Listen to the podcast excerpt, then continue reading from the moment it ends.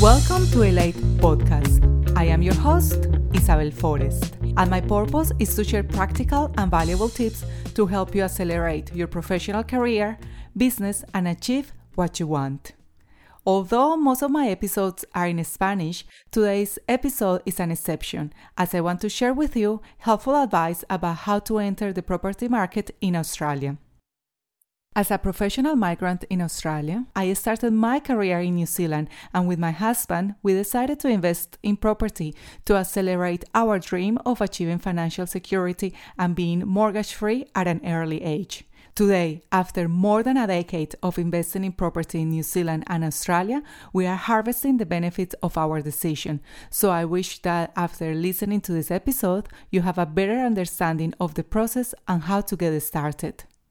As a special guest, I have invited my mortgage broker and finance specialist, who will explain step by step how to purchase property in Australia and all the essential knowledge you should have, and how to use property to build wealth and pay for your own home faster. On the notes of this episode, you will find my guest contact details and further information for you to download for free. And remember, if you like this episode, I invite you to rate it, write a review in the platform you are listening, and share it with a friend who can benefit from the content you are about to listen to.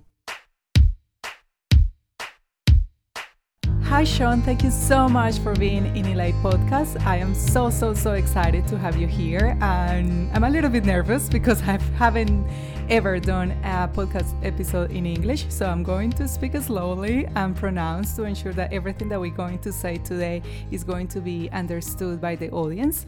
The reason why you are here is because a while ago I posted on my Instagram a post about the properties that I had purchased across in Australia and New Zealand, and it got a lot of engagement. And I thought, well, this is knowledge that we should share or that I should share because I believe in property as one of the ways to achieve freedom, financial freedom, and dare I say, to secure my retirement.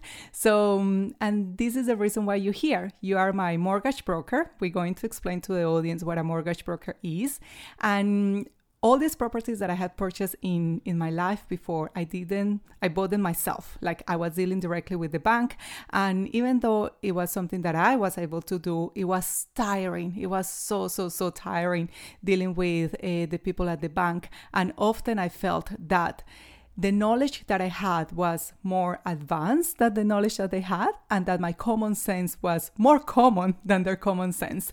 So it was only until I met you for the, the property that I purchased this year, and you helped me throughout the entire process that I realized this is so easy. and I have never ever experienced such a great level of customer service and level of detail and the platforms and the processes that you use were so much easier. Before I was completing forms on paper and doing all sorts of things. And with you, everything was just like two clicks away. So that was an amazing process. And I thought everybody should buy a property with a mortgage broker. So, um, Welcome to the show. How are you, Sean? All right, Isabel. Well, yeah, thanks very much for having me on. Look, I um, yeah, that, that was that was a very great introduction. So thanks for that. And I know, um, yeah, my wife's going to be excited. She she loves your podcast and listens to it as well. So she'll be surprised to hear me here. But um, hey, looks, um, pretty much look the the whole process for, for helping you out and, and, and what we're going through here today is um, is to to inform you know um, people that listen to your podcast about you know how you can actually get into the property market and, and take you through all the steps. So look, I'm glad uh, to hear that that the whole process was um, was nice and simple for you. And uh, look, that's ultimately my goal is just to make the whole process smooth and enjoyable uh, for people you know getting into the property market or people upgrading, purchasing investment properties. Uh, because yeah, it doesn't have to be complicated. Uh, you just have to have yeah good customer service, good communication, and just um, explain all the steps and educate people along the way as we go because that's where I get my enjoyment is to is to, through education and um, you know showing people how it's done and, and, and teaching them what I've learned along the way as well. So thanks for having me on the podcast and um, yeah, look, looking forward to getting getting into it. Excellent. So let's get into it, Sean. So, first and foremost, uh, I have split it or divided this episode in kind of sections. And the first section is basic knowledge. So, let's start from the beginning. What is a mortgage broker? What do you guys do? All right. So, in the most basic terms, a mortgage broker, we are what's classed as an introducer. So, we as a mortgage broker introduce clients to banks. Uh, so, we will you know talk to clients we'll have a chat to them see what their goals are what they want to achieve um, you know short term long term goals uh, and then from from that initial consultation we'll work out what the ideal product is uh, and then we'll narrow down from the 40 or so lenders that we have access to uh, we'll narrow down to a field of three or four. Uh, from those three or four we actually uh, work out what the best uh, or the, the most appropriate product or lender is for them. And then we we then write the loan for that lender so um, yeah, we effectively just introduce the client to the bank, and we're the conduit between the client and the bank, and uh, inform them of all the all the requirements um, that we need to be able to write a, a, home loan with that lender. And for those who are wondering, how do you guys get paid? How does a mortgage broker gets paid? What will be your answer? Yeah, well, this is probably one of the most common questions. Um, a lot of a lot of uh, people who who reach out to me um, ask, okay, so what, what's the how much how much do you charge? Um, and really uh, the the lender pays me a percentage so so i work on on commission uh, only which means yes um, depending on the the home loan that we write for you how much money you borrow i get paid a percentage of that um, now that doesn't get passed on to the client in any way, shape, or form. Uh, it's not built into the home loan. And as a matter of fact, going through a broker, you actually could get or, or, quite often get a more competitive or lower interest rate than if you went straight to the bank uh, because um, yeah, brokers do know um, and we do have the option to do what's called pricing requests uh, when we can put in um, and ask for a, you know a slightly better interest rate which means uh, lower repayment figures for you Fantastic. And Sean, one of the words that we're going to be mentioning on this podcast is the word settlement. What does it mean when you settle on a property? Okay, so settlement means effectively when you get the keys to the house or the apartment or the townhouse of the property. So, settlement, there's a lot of things that happen before it, uh, but the settlement is the time or the day when effectively you take ownership of that property. And then for anybody who is wanting to purchase a house, what is borrowing capacity and how is borrowing capacity calculated? Right, so borrowing capacity, this is probably one of the most important calculations um, that we have to do. It is effectively looking into your situation uh, and assessing you, your income, your liabilities, uh, everything about your current situation, and then letting you know how much you can actually borrow. Um, it's it's it's pretty pretty important. Uh, a lot of people, you know, they might come in and say, "Look, we want to purchase a property for you know a million dollars," but their borrowing capacity is only you know eight hundred thousand dollars. So first things first is you need to need to find out what your borrowing capacity is. Hopefully that matches up or is above what you're wanting to borrow, uh, and then we can we can. Uh, have a look at um, everything else after that. So, um, the way we really assess it is we look at your income, uh, then we look at liabilities, uh, liabilities are in the form of, let's say, credit cards, um, personal loans, um, other, uh, other other credit facilities, but also what we take into consideration is your living expenses for for um, your monthly expenditure. Um, you know how much you spend on groceries, transport. Uh, do you have any children? So the more dependents you have or children you have, um, that reduces your borrowing capacity because obviously there's um, there's a higher cost there. So yeah, that's it's a pretty complex um, you know calculation when we go into fine detail. other things that affect it is HECS debt. So if you go to university in Australia, uh, the the government uh, will will pay for your university, and then you have to pay that off over time. Um, so that is a liability as well. And then also, a lot of people don't realise, but Zip and Afterpay um, cards they're actually well, classed. They, they are they, they're classed yes. as credit cards. So people people often don't disclose that they have these Zip or Afterpay cards because they've only used them once or twice and just left it. But um, we do have to include those. So if you don't uh, need them or you don't use them cancel them, chop them up in the bin. yes, And also your credit card capacity as well, like your credit card limit. The lowest, the better, right? Exactly right, yeah. Mm-hmm. And, and quite often, you know, when you do need to sort of push that borrowing capacity out and make it a little bit higher, that's one of the first things that we look at is can we cancel a credit card or can we reduce that credit card? So let's say if you've got a $20,000 limit on a credit card, we can reduce that down to $5,000. Well, then your borrowing capacity will be pushed up uh, somewhere between, you know, forty to $60,000. So it's amazing how much that can um, actually affect your borrowing capacity. Okay, so I'm on realestate.com.au and then I'm looking at a house and I see a price for argument's sake of $1 million. How much will I be paying for the house? Is there anything else? Like sometimes, well, sometimes no, you always see stamp duty. So, what is stamp duty and why is important for anybody looking to buy a property to know about it? Yeah, so um, you're right. There's there's always uh, there's always a tax there. So stamp duty is a is a um, uh, a state government tax, which um, they collect on on every purchase. Um, so look, it's it's it is a decent a decent sum, and that does have to come out of your deposit. So uh, it's always best to do the calculations. There are a lot of good stamp duty calculators online um, if you don't have access to a broker, but um, you can just yeah quickly uh, put in the numbers. Uh, and it'll tell you how much to the cent you, are going to need to pay for a purchase of, of let's say, a million dollars. Um, stamp duty, it, it's it's a government tax. It um, it gets invested back into the state economy. Um, you know, pays for your police, your roads, but also it helps paying for um, you know the, some of the subsidies that are out there, such as the the first homeowners grant. So um, yeah, that's where it goes. So, Sean, what is the benefit of buying a home with a broker like yourself or dealing with a bank directly? I think I touched a little bit on that at the beginning, but I want to hear it from you.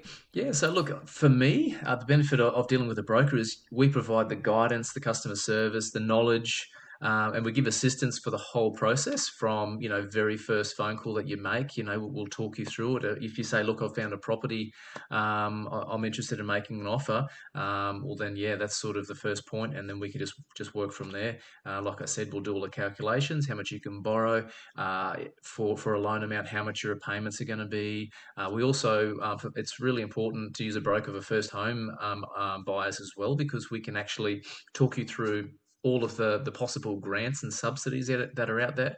Uh, first homeowners grants, first home loan deposit scheme. There's the stamp duty concession. So we we explain all of these. Um, also, you know, we'll talk you through the next process. Okay, what happens when you have a contract of sale? What happens when you sign it?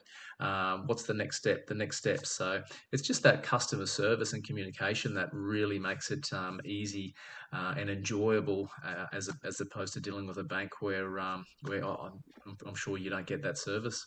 Perfect. That makes sense. And Sean, I'm going to give you a little bit of context here before I ask you the next question. So, most of the time when people is renting, they are living in a suburb that they love, but they might not necessarily be able to afford, right?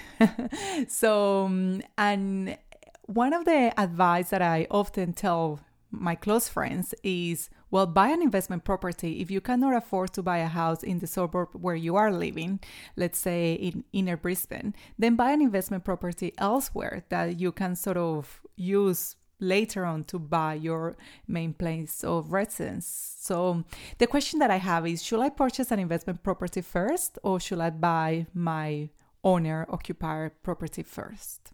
Well, look, so you can do it one of two ways. As you mentioned, you can buy owner, occupied, first or investment um, first. Um, to purchase an investment property, it is a higher price to get in because to purchase an, an investment property, you need a minimum 10% deposit plus your cost. Whereas when you're buying an owner occupied property, you need a minimum 5% plus costs.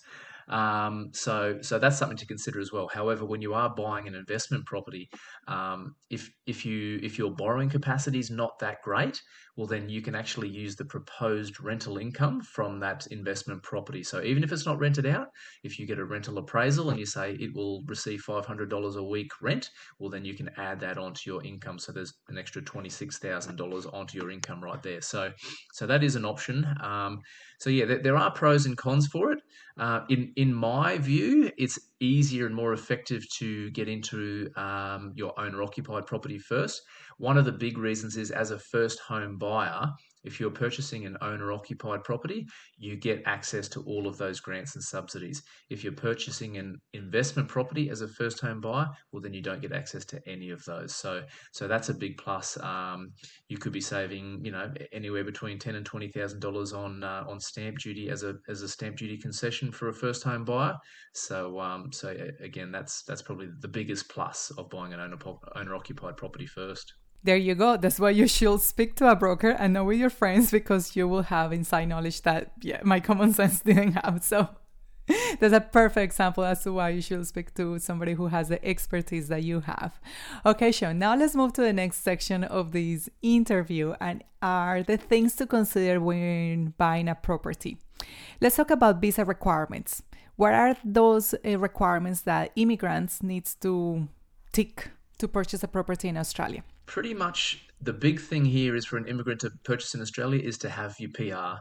Permanent residency gets if uh, if you have PR, you're effectively treated as an Aussie citizen um, when it comes to lending. So that just opens all the doors to all the banks. It's um, it just makes the the process achievable. If you don't have PR, there are still ways that you can purchase property in Australia. However, it is very expensive. Um, so there's a thing, okay, Australians and in finance especially, they love acronyms. So there's a thing called AFAD or AFAD, which stands for Australian Foreign Acquirers Duty. So this is another duty tax. Uh, which is, is put on the purchase of a, of a home if you're not a PR. So it's a 7% tax, and so let's say it's a $500,000 purchase, you're looking at an additional $35,000 on top of your deposit and uh, other associated fees. So uh, as you can imagine, it's that's a lot of money to save up just to give to the government to be able to buy a property uh, if you had the option to to hold out for you know a little bit more time uh, and get PR. So the reason this AFAD was bought in was because there were, uh, you know, quite a lot of uh, internationals that were, were purchasing property in Australia but not residing in Australia. They weren't PRs, uh, and then they would just sit on that property for for many years, um, sell the property, and then just take all of that capital gain or all of that money they've made out of the country, effectively just um, making money but not living in Australia. So yeah, the government brought this um, this this rule and this tax in, so um, that tightened it up uh, pretty quickly.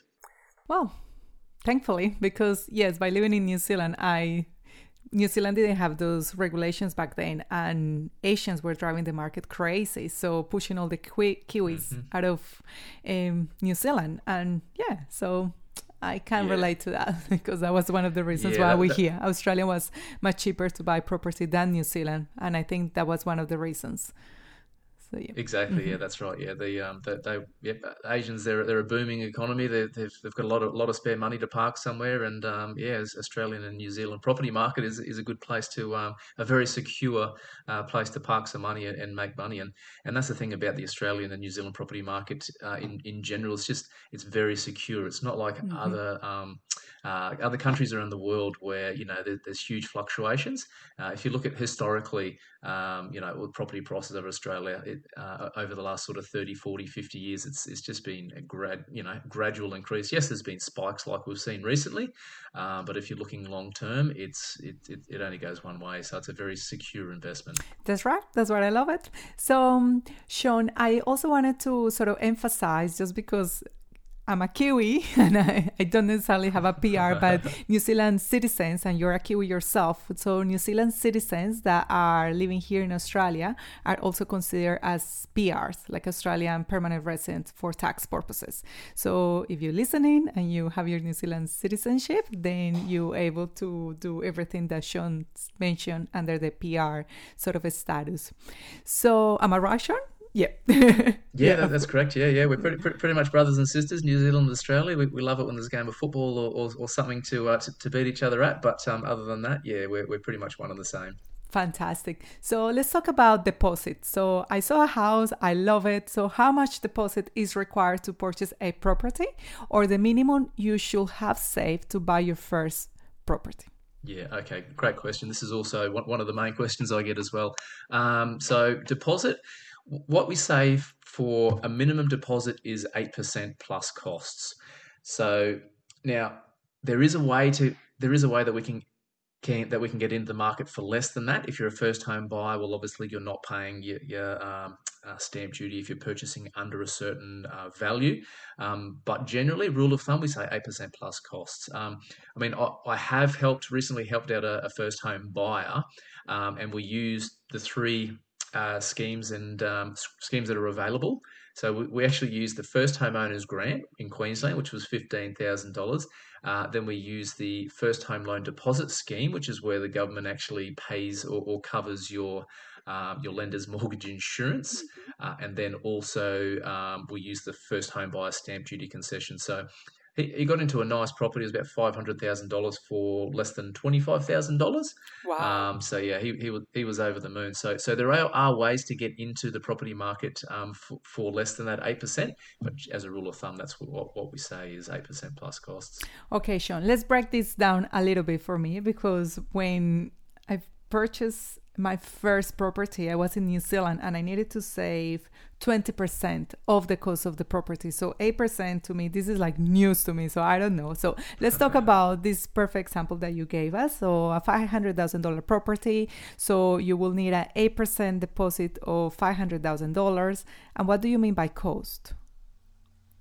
So the cost is other costs. So so when when I say deposit, um, and, and I need you to, to put a deposit forward, that covers everything. So uh, other other costs associated with purchasing a house stamp duty, conveyancing lawyer fees. Mm-hmm. Yeah, we've got the stamp duty if you're if you're if you're um, not a first home buyer or if you are a first home buyer buying over a certain um, a certain figure. You've also got there's other fees like uh, transfer fees um, and some other smaller um, uh, associated costs. Um, so yeah, when I say de- um, deposit, um, it's that sort of encapsulates everything that you will need so that you're not you don't come to um, settlement time and then you need an extra few thousand dollars for these small fees. Now this is everything. Okay that makes sense now. So you mentioned if you are a first time buyer you might not have to pay stamp duty. Is that right? What is the threshold for the property yeah, so look again. Each state and territory has different thresholds. So, for instance, in in in Queensland, these have just been raised up as well. So, mm-hmm. uh, if you're looking for a first home, um, sorry, a stamp duty concession uh, in Queensland, it's five hundred and fifty thousand dollars. That's the maximum that you can pay before you have to pay full stamp duty. Uh, New South Wales is six hundred and fifty thousand dollars. In rural areas, mm-hmm. it's less. Um, so yeah, there's all different thresholds for depending on where you live. Um, again, you know, contacting your broker, we can sort of um, put in the postcode and see what what the uh, restrictions are and, and what um, the threshold is. So, yeah, again, okay. all very very specific to where you're wanting to purchase. So, in the Queensland example, so we're talking about five hundred fifty thousand dollars, and let's say I purchase a seven hundred thousand dollar property, so I will only be paying stamp duty on one hundred fifty k, correct? Unfortunately, not. No, you pay the stamp duty on the full amount. Oh so no! If, so so if you purchase for five hundred and fifty-one thousand dollars, it's full stamp duty. Um, yeah, so it's it's a sliding scale. So if you purchase a property in Queensland from zero to five hundred thousand dollars, you pay zero stamp duty as a first-home buyer. Now, from five hundred to five hundred and fifty thousand dollars, it's a sliding scale. So the closer to five fifty, the higher you pay, and then after five fifty, it's full stamp duty, whether you're a first-home buyer or not.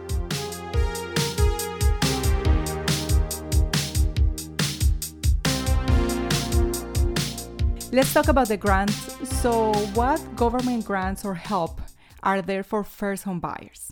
All right, so there's three out there um, at, at the moment. So, let's just use Queensland as an example. So, we've got the uh, first homeowners grant. So, this is when you build a new property or you purchase a property that has not been lived in before under a certain price. Um, now, that is $15,000 in Queensland. Uh, New South Wales is $10,000.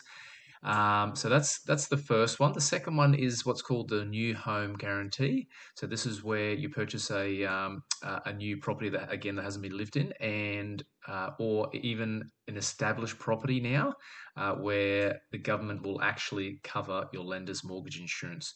Now the lender's mortgage insurance that's all dependent on the purchase price, how much deposit you have. There's a lot of variables there. So that's the second one, and the third one being uh, the stamp duty concession.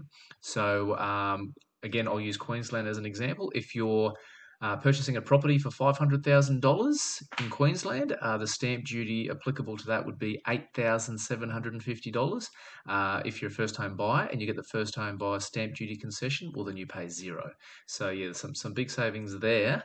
Um, from those three, in this current point in time, I don't feel there's value in in purchasing or or, or uh, building a new property just to get the 15,000 first homeowners grant because um, costs, time time blowouts, and everything associated in the construction uh, market at the moment.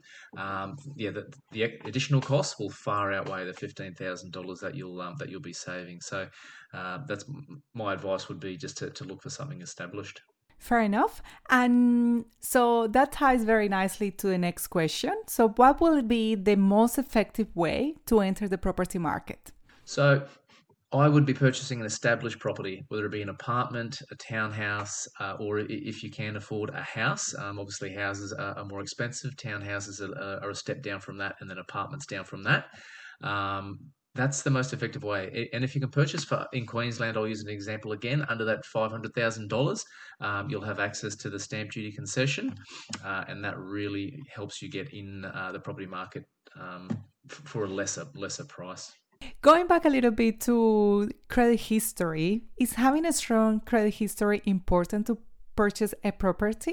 And how can somebody start building that history here in Australia if they don't own a credit card or anything or don't have any relationship with a bank yet apart from having a bank account of course? It is important but it's not it's not a deal breaker if you don't have a strong uh, credit history. So, um, for instance, I've done loans for for immigrants before where they've only been here for a couple of years, um, and because they've only been here for a short amount of time, then they they haven't had time to build up a strong credit history, although they haven't, um, you know, done anything adverse to their credit history or their credit file. They just don't have a long historical um, history there, so that does um, give you quite a low credit score.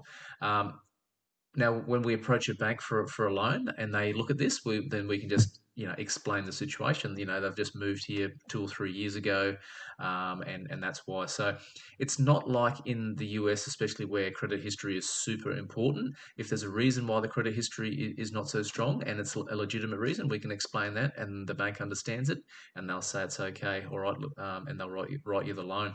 Um, things that do affect your credit history are if you don't pay, um, you know, utility bills, electricity, gas, things like that, um, and also if, if you do, if you perform a lot of inquiries. So credit inquiries is probably one of the the things that really reduces your credit history, and you might not even know. For instance, if you go into a car yard and, and have a look at a, um, one or two cars, and then the, the person in there, the finance guy in there, will actually you know run some numbers and, and get your details, your driver's license, and then um, you know see if you can afford it. Even if you don't proceed with that loan, well, that credit inquiry will be on your credit report. Um, so um, if you do that multiple times at you know multiple car yards, or you you know you you have um, you know go and have a look at a motorbike or a jet ski or something like that, it all reduces your um, your credit history because um, yeah because they are credit inquiries and banks do look at number of credit inquiries as well. Wow, that sounds like if you're trying to date someone and you date so many people, then this might be something wrong with of, you. Yeah, sort of. oh my god, sorry, my mind is so visual, so it's like a why. I can't understand the reason why. So that's the very explanation I can find. Okay, so I'm getting off topic here.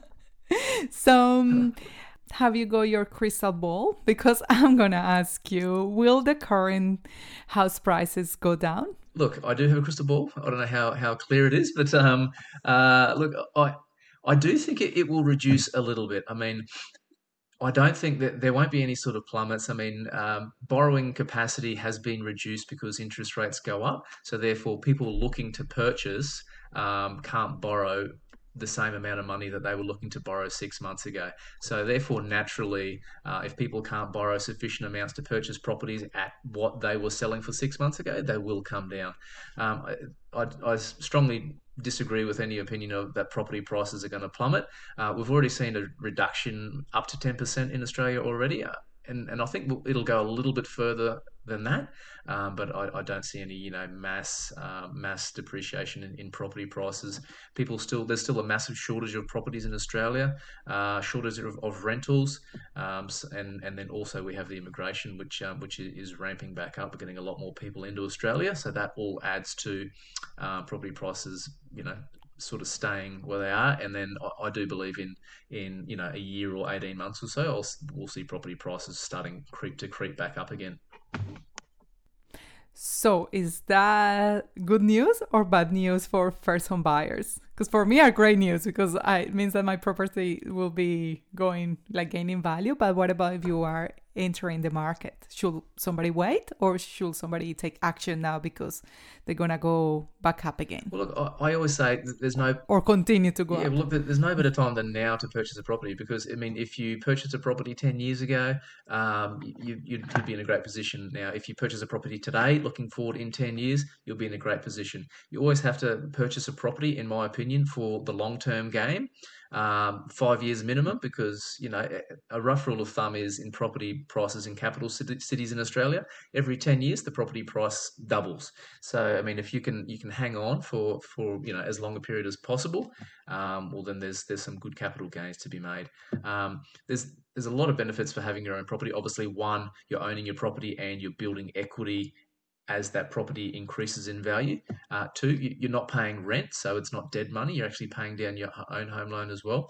And then when you when you do want to upgrade from that apartment to a townhouse or townhouse to a house, well then you've already got that equity you've built in that property to use as your deposit for the next one. So it's almost like climbing a ladder. You get in get in the bottom rung, next step up, five years, ten years, next step up, and before you know it, you're in you know you're in the home that, that you, you dreamt of. So definitely definitely it's an opportunity now to get into the property market.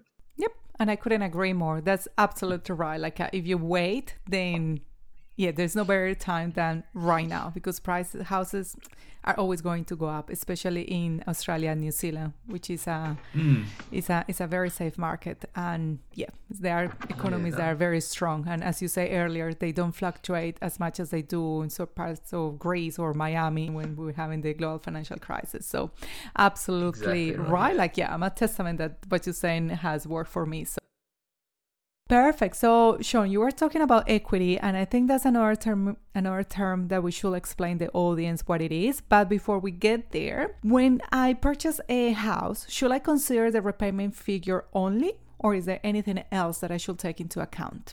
So, look, when purchasing a house, there are other costs that you need to factor in. So, there's well, there are uh, there's a a bill which comes around every three months when you own a property, which is called rates. Um, that's a, a, local government um, charge where they they they bill you for services such as you know the water that runs to your house, the um, uh, the um, uh, rubbish rubbish removal services, things like that.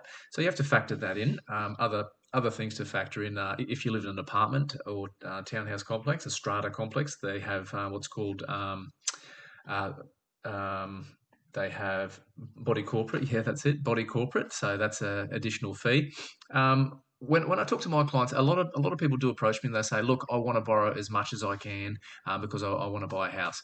And then I'll sit down with them. I'll say, "All right, well, how much are you comfortable paying back uh, for your mortgage repayments each week, fortnight, or month?" Um, quite often, those figures will be a lot less uh, than the repayments on how much they can actually borrow. So, yeah, what I like to do is actually work out what they're comfortable with paying in repayment figures, and then work out what the um, what the amount they could borrow is to to fit within that. Because what I don't want for my clients is to is to you know get them a home and then six months down the track they're all stressed out. They've, they've got mortgage stress uh, and they're not enjoying either their first home or, or the home that they um that they had all their, their hopes and dreams on. So it's about you know, being being moderate. Okay, you, you might be able to borrow a million dollars, but how's that going to affect your lifestyle? Are you still going to, going to be able to go out and you know spend time with your friends, your family, eat out once twice a week, whatever you like to do? So yeah, it's, it's a big picture thing that we um, that we sit down and have a client meeting and um, and work out what all all the important um, aspects are for, for the client. Yeah, that that's right. And just sort of to help the audience to sort of grasp all these concepts. So rates are what we call in Colombia or in Spanish impuesto predial, and body corp is what we call la administración when you live in a in a complex or in a building. So and they could be quite expensive. Like so yeah, they Yeah, could they certainly they certainly add up. They add up and they come around pretty quickly too. yeah, that is more than a ticket to go home for us when we used to have an apartment. So there you go. So okay, Sean. Now, um, where do I look for property? I mean, realestate.com.au is the place where I go, but is there any other way I can look for a property? Yeah, so look, realestate.com is probably, you know, that the majority of uh, people look on realestate.com, especially in Queensland, that has the market share. New South Wales, they, they tend to use domain.com a lot more. Um, other ways that I, that I say to, um, uh, to, to find out about properties for sale is to actually contact the local real estate agents. So the agents that are in the area which you're looking for. So you know, you, can go for go for a drive around that area on a Saturday or a Sunday, and and make note of who are the agents selling in that area and who has the most boards up. Those those ones are usually because each area typically has you know some main agents that only sell in that area and people who live there know those agents and they will then go to that agent to list their property because they know um, that they sell the most properties there so if you go to an agent say look this um, this is what i'm looking for. I'm looking for a three bedroom apartment two bathroom uh, in this sort of catchment in this area. My budget is x amount of dollars. Can you please um, notify me once you have one for sale? And that way you go on their, their mail list and then as soon as one comes up and it meets your criteria well then you'll be notified. And actually it's it's a big benefit because sometimes you get notified before it even comes on the market so before it even comes up for sale and you might get the opportunity to actually make an offer uh, before it actually goes to sale so so that you're not actually competing with anybody else Excellent. And I did have a coach. I don't know who paid for this coach. I think it was WorkPay us gave us like a, this access to this coach, and it was a not a property manager or, in, or not related with property, but it was more like a finance coach. And he recommended this website that is called ratemyagent.com.au to as a great way to find a local agent in your area. I know it's a little bit redundant, but the local agent in your area that has the highest reviews on Google and in general. So, and yes, through that website, I chose the last two agents that I used to sell the properties that we sold. And it's amazing because you could see everything about them. And my piece of advice is always go with the top agent in the area. So I have friends that go with like, oh no, but I know X person, I know this other person. No emotions. Go with the top agent, and you can't go wrong.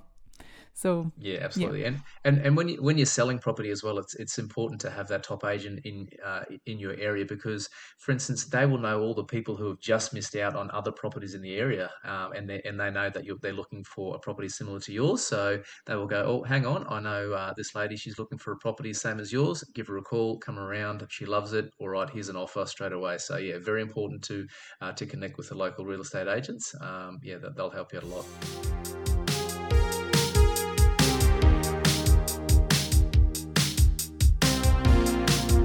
So, okay, Sean. So we're getting into the last part of this episode, and this is probably the one that I get the most excited about because it is how to build wealth through property. So let's fast forward like four, or five years. The you bought your, you bought your first home. You have had it for a couple of years. You have built equity, which is the word that you were mentioning before. So, this is a two part question. So, first, what is equity? And two, how can I buy a second house without selling my first house using that equity? All right. So, equity, explain basically. This is the the value which you, your property has increased in or how much you've actually paid down on your home loan uh, and, and it's the, the money monetary value um, that you have available in your home. For instance if you bought a property for a million dollars five years ago and now it's worth 1.5 million dollars well then you've got $500000 equity there available. Now to use that equity to purchase the second property um, it's quite a simple process. So what we need to do is the first thing we do is order a valuation to, to verify that that property um, is worth $1.5 million.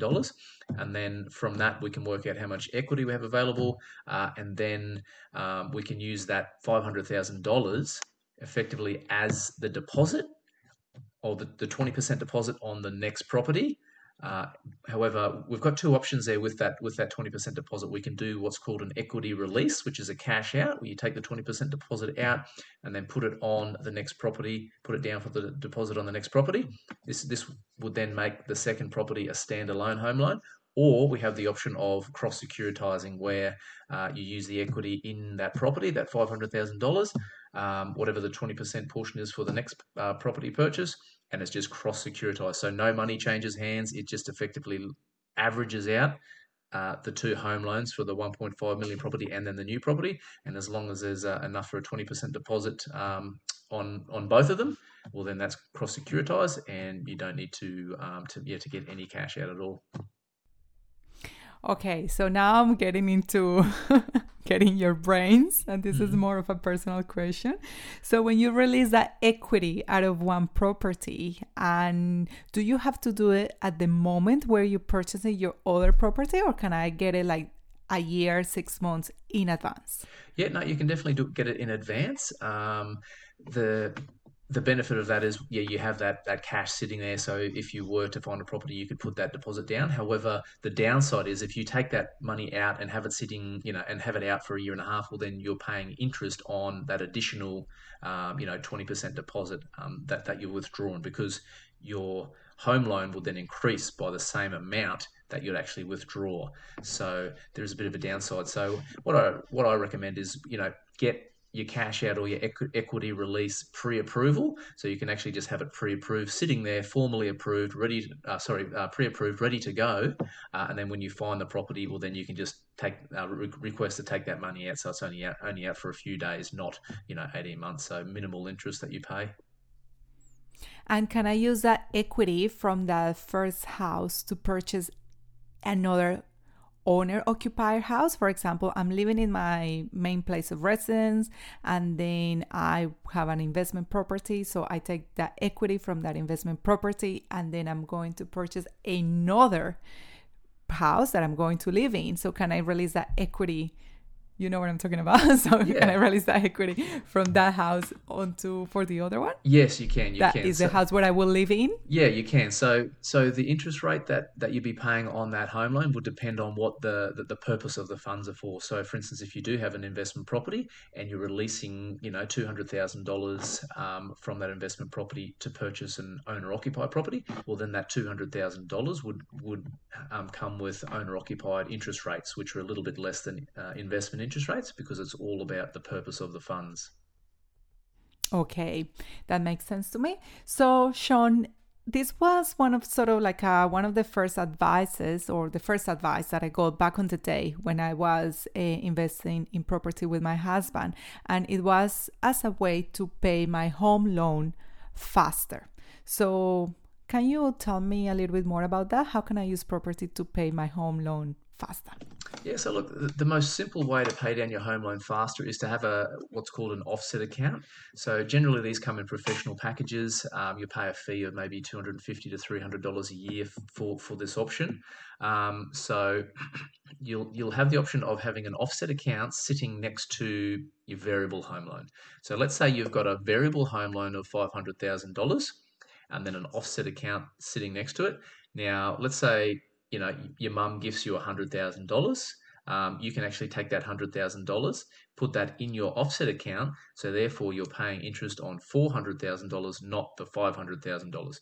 Now the beautiful thing is your your repayment figures still stay the same so they don't reduce they stay the same so you're actually paying off more principal than interest and that um, massively reduces the, the the loan term that you'd be paying that um, that loan over. Now a couple other things I, I recommend for my clients is to have this set up, but also there are a lot of lenders where you can have multiple offset accounts, uh, uh, up to up to 99 with some lenders.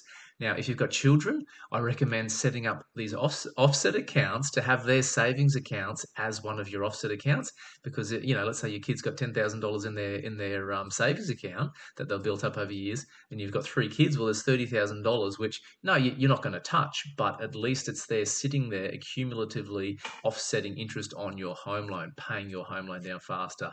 Uh, that money you can access at any time as well. Uh, internet transfer, you can transfer money out at no costs. Um, so yeah, that's that's the the easiest, most effective way to pay pay your home loan down faster. Yeah, and that's you make me laugh because that's exactly one of the things that we do. Like we have uh, some of my parents-in-law money sitting in our bank account. They trust nice. us a lot.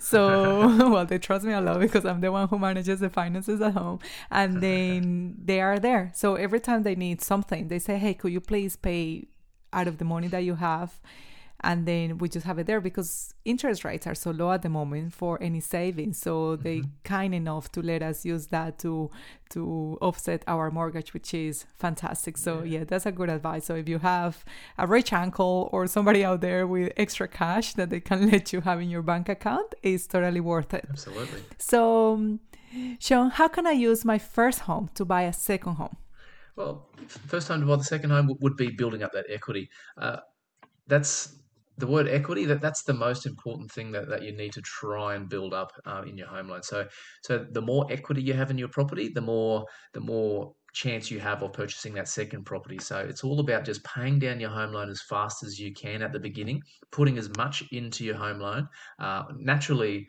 the value of your property is going to increase. Um, that's just that's just the way it goes. Um, so if you can pay down as much as you can on that home loan while the property price is increasing at the same time, well, it's it's a it's a double positive effect there then when you are ready to or you're in a position to purchase that that next property uh, as we mentioned before you, you've got the ability to to release that equity or cross securitize um, for the second property purchase and then it goes on and on second third fourth so on yep i like that i like the sound of that and i have got to the last of my questions and is one that is quite interesting because it's kind of like the cherry on top of the cake and it is how can i use my home loan to purchase a vehicle I've done that before in New Zealand, no here in Australia, but I did it in New Zealand. So how can I do that? That sounds kind of like fun. yeah, look, it is. I mean, it's it's a it's an effective or a cost effective way of purchasing a vehicle. So let's just say you go down to a car yard and you see. I'd imagine you'd, you'd be liking an Audi or a Mercedes. How can you there, guess? Isabel, uh, something flash and. and um, let's say it's fifty thousand uh, dollars, and then you go and you go and talk to the finance man down there, and he says, "Look, uh, interest rates are ten percent, uh, which is sort of you know between eight and twelve percent of what you're paying is what you're paying for for um, for car finance, and that's over seven years. So um, you know that you you know you know how much you're going to be paying over that seven years. Um, now, what you can actually do is you can equity release as well. So so do a cash out. Um, for that fifty thousand dollars to buy that car outright, and then obviously you're going to have a fifty thousand dollar loan there. But instead of having it over your normal thirty year period for a home loan, you'll bring it down to that seven year period, the exact same period um, that you would be paying that car um, that car off if you had gone through the car yard at ten percent. So instead of paying ten percent, you're paying you know whatever the um, uh, whatever the home loan rate is at the time, you know, between four and five percent. So, um, and and again, we, we have the, the, the, loan structured so that it's completely separate. You can see that's a $50,000 loan. And as you pay it down, you'll see it go from 50 to 40 to 30. So it's not tied up and, and sort of consumed within your other or the rest of your mortgage. It's, uh, it's a standalone loan. Uh, yeah, so that's that's an effective way of doing it and, um, and paying a lot but less interest. Sean, I thought that wasn't possible in Australia because in New Zealand it was. But over here, didn't that change or you need a mortgage broker for that to happen. Uh, no. Ask a mortgage broker; he'll sort you out. yeah, no, you, you can you can. It, if you want to release equity, you can release equity to go for a holiday, Oh. uh, you know, home improvements, um, you know, build another story on your house, put the swimming pool in. It's completely up to you. It's your equity as long as you can service that home loan um, and that additional loan, um, meaning you, you know you can repay, you can repay that that figure. Well, then yeah, it, it's your money, your equity, so you can release it and, and use it as you wish. Okay, and this might be like a dumb question. So obviously, it's only possible if you have equity. If you do not have equity, then you cannot extend your loan, your home loan. Yeah, that's right. I mean, you, can you can do what's called a top up and, and borrow more money off your home loan. Um, that's that's that's another another procedure, but um, that that would be for you know if you were to to do some home improvements, put the swimming pool in, um, and you didn't have the equity release, you'd effectively top up. So if you had a five hundred thousand dollar mortgage and you needed fifty, well then it'd be a top up, so you'd have a five hundred and fifty thousand dollar mortgage then, um, but it wouldn't be an equity release. So there are, are ways if you don't have that equity, but again, you need to be able to service that home loan. Okay, that makes sense to me now. Thank you for explaining that. So, Sean, I have got to the last of my questions. So, I think we cover a lot of topics. So, how can people get in touch with you? Because I totally recommend you, and this is not like I'm always like trying to endorse everything that works for me because it works for me. So, um, how can people get in touch with you? Probably the, the easiest way is just just uh, picking up the phone uh, or send me an email. So um, Sean at pivotalfin.com.au or even on my internet um, page, um, financewithsean.com.au or yeah, mobile phone. I'm sure we can get that out there as well. On the notes of this episode, I will share all your contact details, and you have been so kind to share with me a PDF that you can download as well and get access to this information. So um, head down to the show notes of the episode, and you will find show contact details, his website, his phone number, his email address, and also a full PDF that summarizes pretty much everything that we talked about. And is there anything else, Sean, that you think I should have covered? I think we covered it all. Um, maybe one of the things I, I, did miss was just more about the value of a mortgage broker, how we can actually offer all the products from all the banks, not just if you go to one bank and actually they can only offer their products. So I'm not sure we can, how we can cover that, but um, that's, that's, that's, that's a big plus for using mortgage brokers as well. Yes, and I share my experience there a little bit. So when I worked with you, you sent me pretty much a PDF and it had like 10 to 12 banks in there. So some of them that I didn't know. And it was amazing. And I actually changed banks. I changed from one of the four major banks into Macquarie. And the reason for that, and you touched on that a little bit earlier, is because it allowed me to have multiple offset accounts. So that allows me to have my parents in law money in there, a, it is in a bank account separate to my money. And is a very way a very good way to manage my account. And yeah, so I have probably 10 bank accounts, all offsetting my mortgage, which is amazing. So, yes, that adds, and I didn't know that. I didn't think that was possible. And that's something that you explain. And it's also amazing to have your services because when you go to different comparison sites, let's say you go to CanStar, which is a site that is quite popular in Australia that compare different uh, banks every bank has a different name for the products that they offer. So it's very unlikely that you will be comparing apples with apples. So um, when you have a mortgage broker like Sean, he will explain to you, like pretty much with plastiline, con plastilina, exactly what are the names of those products. So you will be able to compare the rates and the cost and everything. So is yeah, like it was amazing. So yeah, that's you add a lot of value to the to the process. So absolutely right. Excellent. Thank you, Thank you Sean. no, no, you're welcome. My pleasure. Thank you for being with us.